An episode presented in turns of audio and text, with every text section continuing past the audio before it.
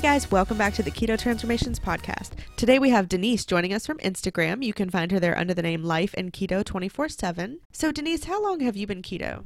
I've been keto since January 2017. I've been overweight pretty much my whole life, and if you've heard of a diet, I probably tried it. But I did start Atkins, and I lost about 35 pounds, and then I immediately got pregnant with my son. And then fast forward three years into it, I realized I lost myself. And being a mom, my priorities completely shifted to my son. At that point in time, I was extremely overweight. I was tired all the time, and I felt like it was just time to take care of me. So I joined Jenny, and I lost about 35 pounds with Jenny, and then I stalled out. I just couldn't lose the weight anymore, and I started going research crazy. I needed to do something. I was just sick and tired of being overweight, so I started Googling diets similar to Atkins, and then I found keto, and I researched every day and night for about three weeks, and then I just dove right into keto. Was it weight loss specifically that motivated you to try keto? Weight loss, uh, energy. I wanted to be better for my son. I wanted to be able to keep up with him. He is a ball of energy. Have you faced any challenges or had any setbacks since you started?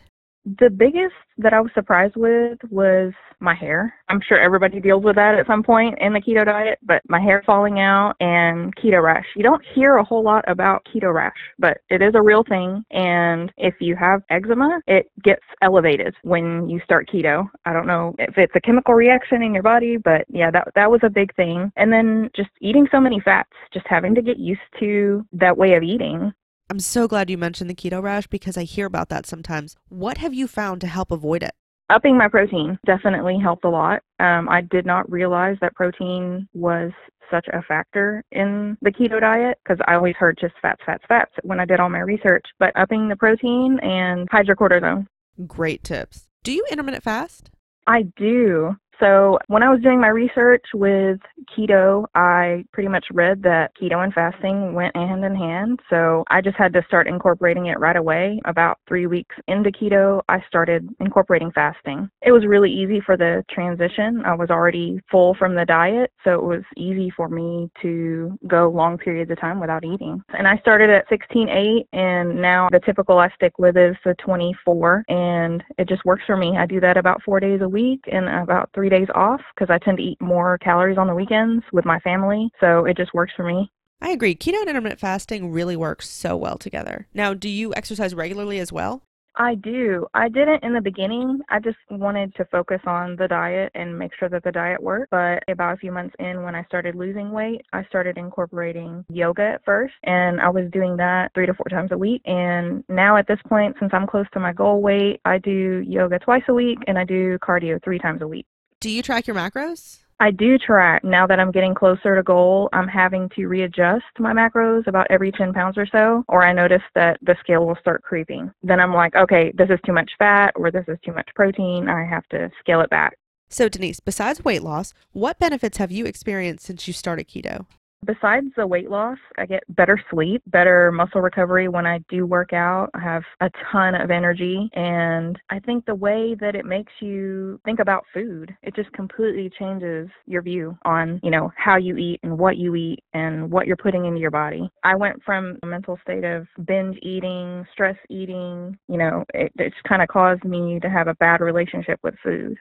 Now, do you find keto to be more or less expensive than your previous way of eating? Less because I only eat about one to two times a day. And then I buy, you know, reduced price meat so I can save money. I have a family to take care of and cook for. Just don't be ashamed to go to the grocery store, buy the half price meat. usually goes on sale one to two days before it expires. And if you don't have time to eat it, freeze it. Same thing with veggies or the berries that we can eat on keto. Everything can get frozen. Even avocados, you can freeze those too.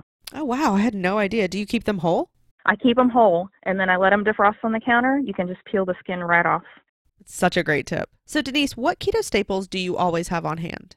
So, first one has to be flavored soda water. I've always hated drinking water. It has to be flavored if I'm going to drink it. Lime juice, lemon juice, you know, something has to be in it. But the flavored soda water, since it has no calories, no sugar, no anything, that has to be like the number one in my house. I have like six bottles at a time. I go through it quickly. and then coffee. Everybody says coffee. The iced blonde Americanos from Starbucks. And then um, salsa. I love Tex-Mex food, so salsa had to be a staple. And it was nice to be able to keep that into the keto diet. And then pepperoni chips. I make those. My husband eats them as fast as I can make them. I love pepperoni chips. What keto meals make it into your weekly rotation?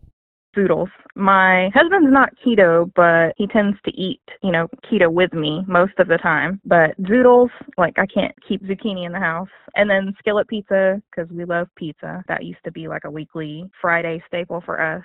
And it's nice that we can have a substitute. Salads, because they're easy. And then wings, of course. Oh, skillet pizza is so good. I don't even bother with fathead. I don't either. I do topping, sauce, and cheese. I get those foil cake pans from Walmart and I do it just like a restaurant would do. I fill up the bottom of the pan with sauce and add the toppings, put the cheese, and it's like a skillet pizza but in a pan. Oh, so you just bake it in the oven? I do. And I do it either way. It just depends on, you know, my mood. Do I want a little bit more sauce or do I want more cheese? I'm going to have to try that. That's like a deep dish pizza. What's your favorite keto recipe or dish? Oh, my keto mozzarella stick in a bowl. My goodness. That's my second best to pizza. I mean, it's just it's so good with the, the toasted pork rinds and the cheese. Oh my goodness, that was your million dollar idea for sure. I'm so glad you like it. Isn't it amazing? It is. It's so quick and easy and so delicious. Yes, I do it as a snack sometimes. Like, ooh, I really want cheese sticks. My son is a cheese stick fiend. He has to go to Sonic and get the cheese stick. I smell them, I see them. I'm like, okay, I know what I'm gonna do. I'm gonna go home and make this mozzarella stick in a bowl. What do you enjoy most about keto? The freedom to snack. I've always been a big snacker. And if I don't feel like eating a full meal or cooking a full meal, I always have snacks on hand. Or if I don't feel like snacking, then I just fast through a meal. Now, Denise, before you go, what tips or advice would you give to a keto newbie? Oh my goodness. Besides keeping patience throughout the process, do your research. You know, use the macro calculators and make it work for you. Every single person is different, and it's not always best to follow exactly what everyone else is doing. It takes trial and error to see what foods trigger you or kick you out of keto, so you have to be patient. Keto is a big change, it's a lifestyle change. So you have to be open minded. It's going to change the way you eat and the way you think about food and how you look at food as food for fuel and not eating because you're emotional or because you're bored. And also, don't be afraid to ask for substitutions at restaurants. Restaurants are typically pretty accommodating, even if you have to pay extra sometimes. I've had that happen. And Instagram that's been the biggest tool for me to stay accountable. The community is so supportive and we all share recipes and I've met so many amazing, inspiring people. Thank you so much for joining me today, Denise. Thank you so much. See you next week. Bye, guys. Bye bye.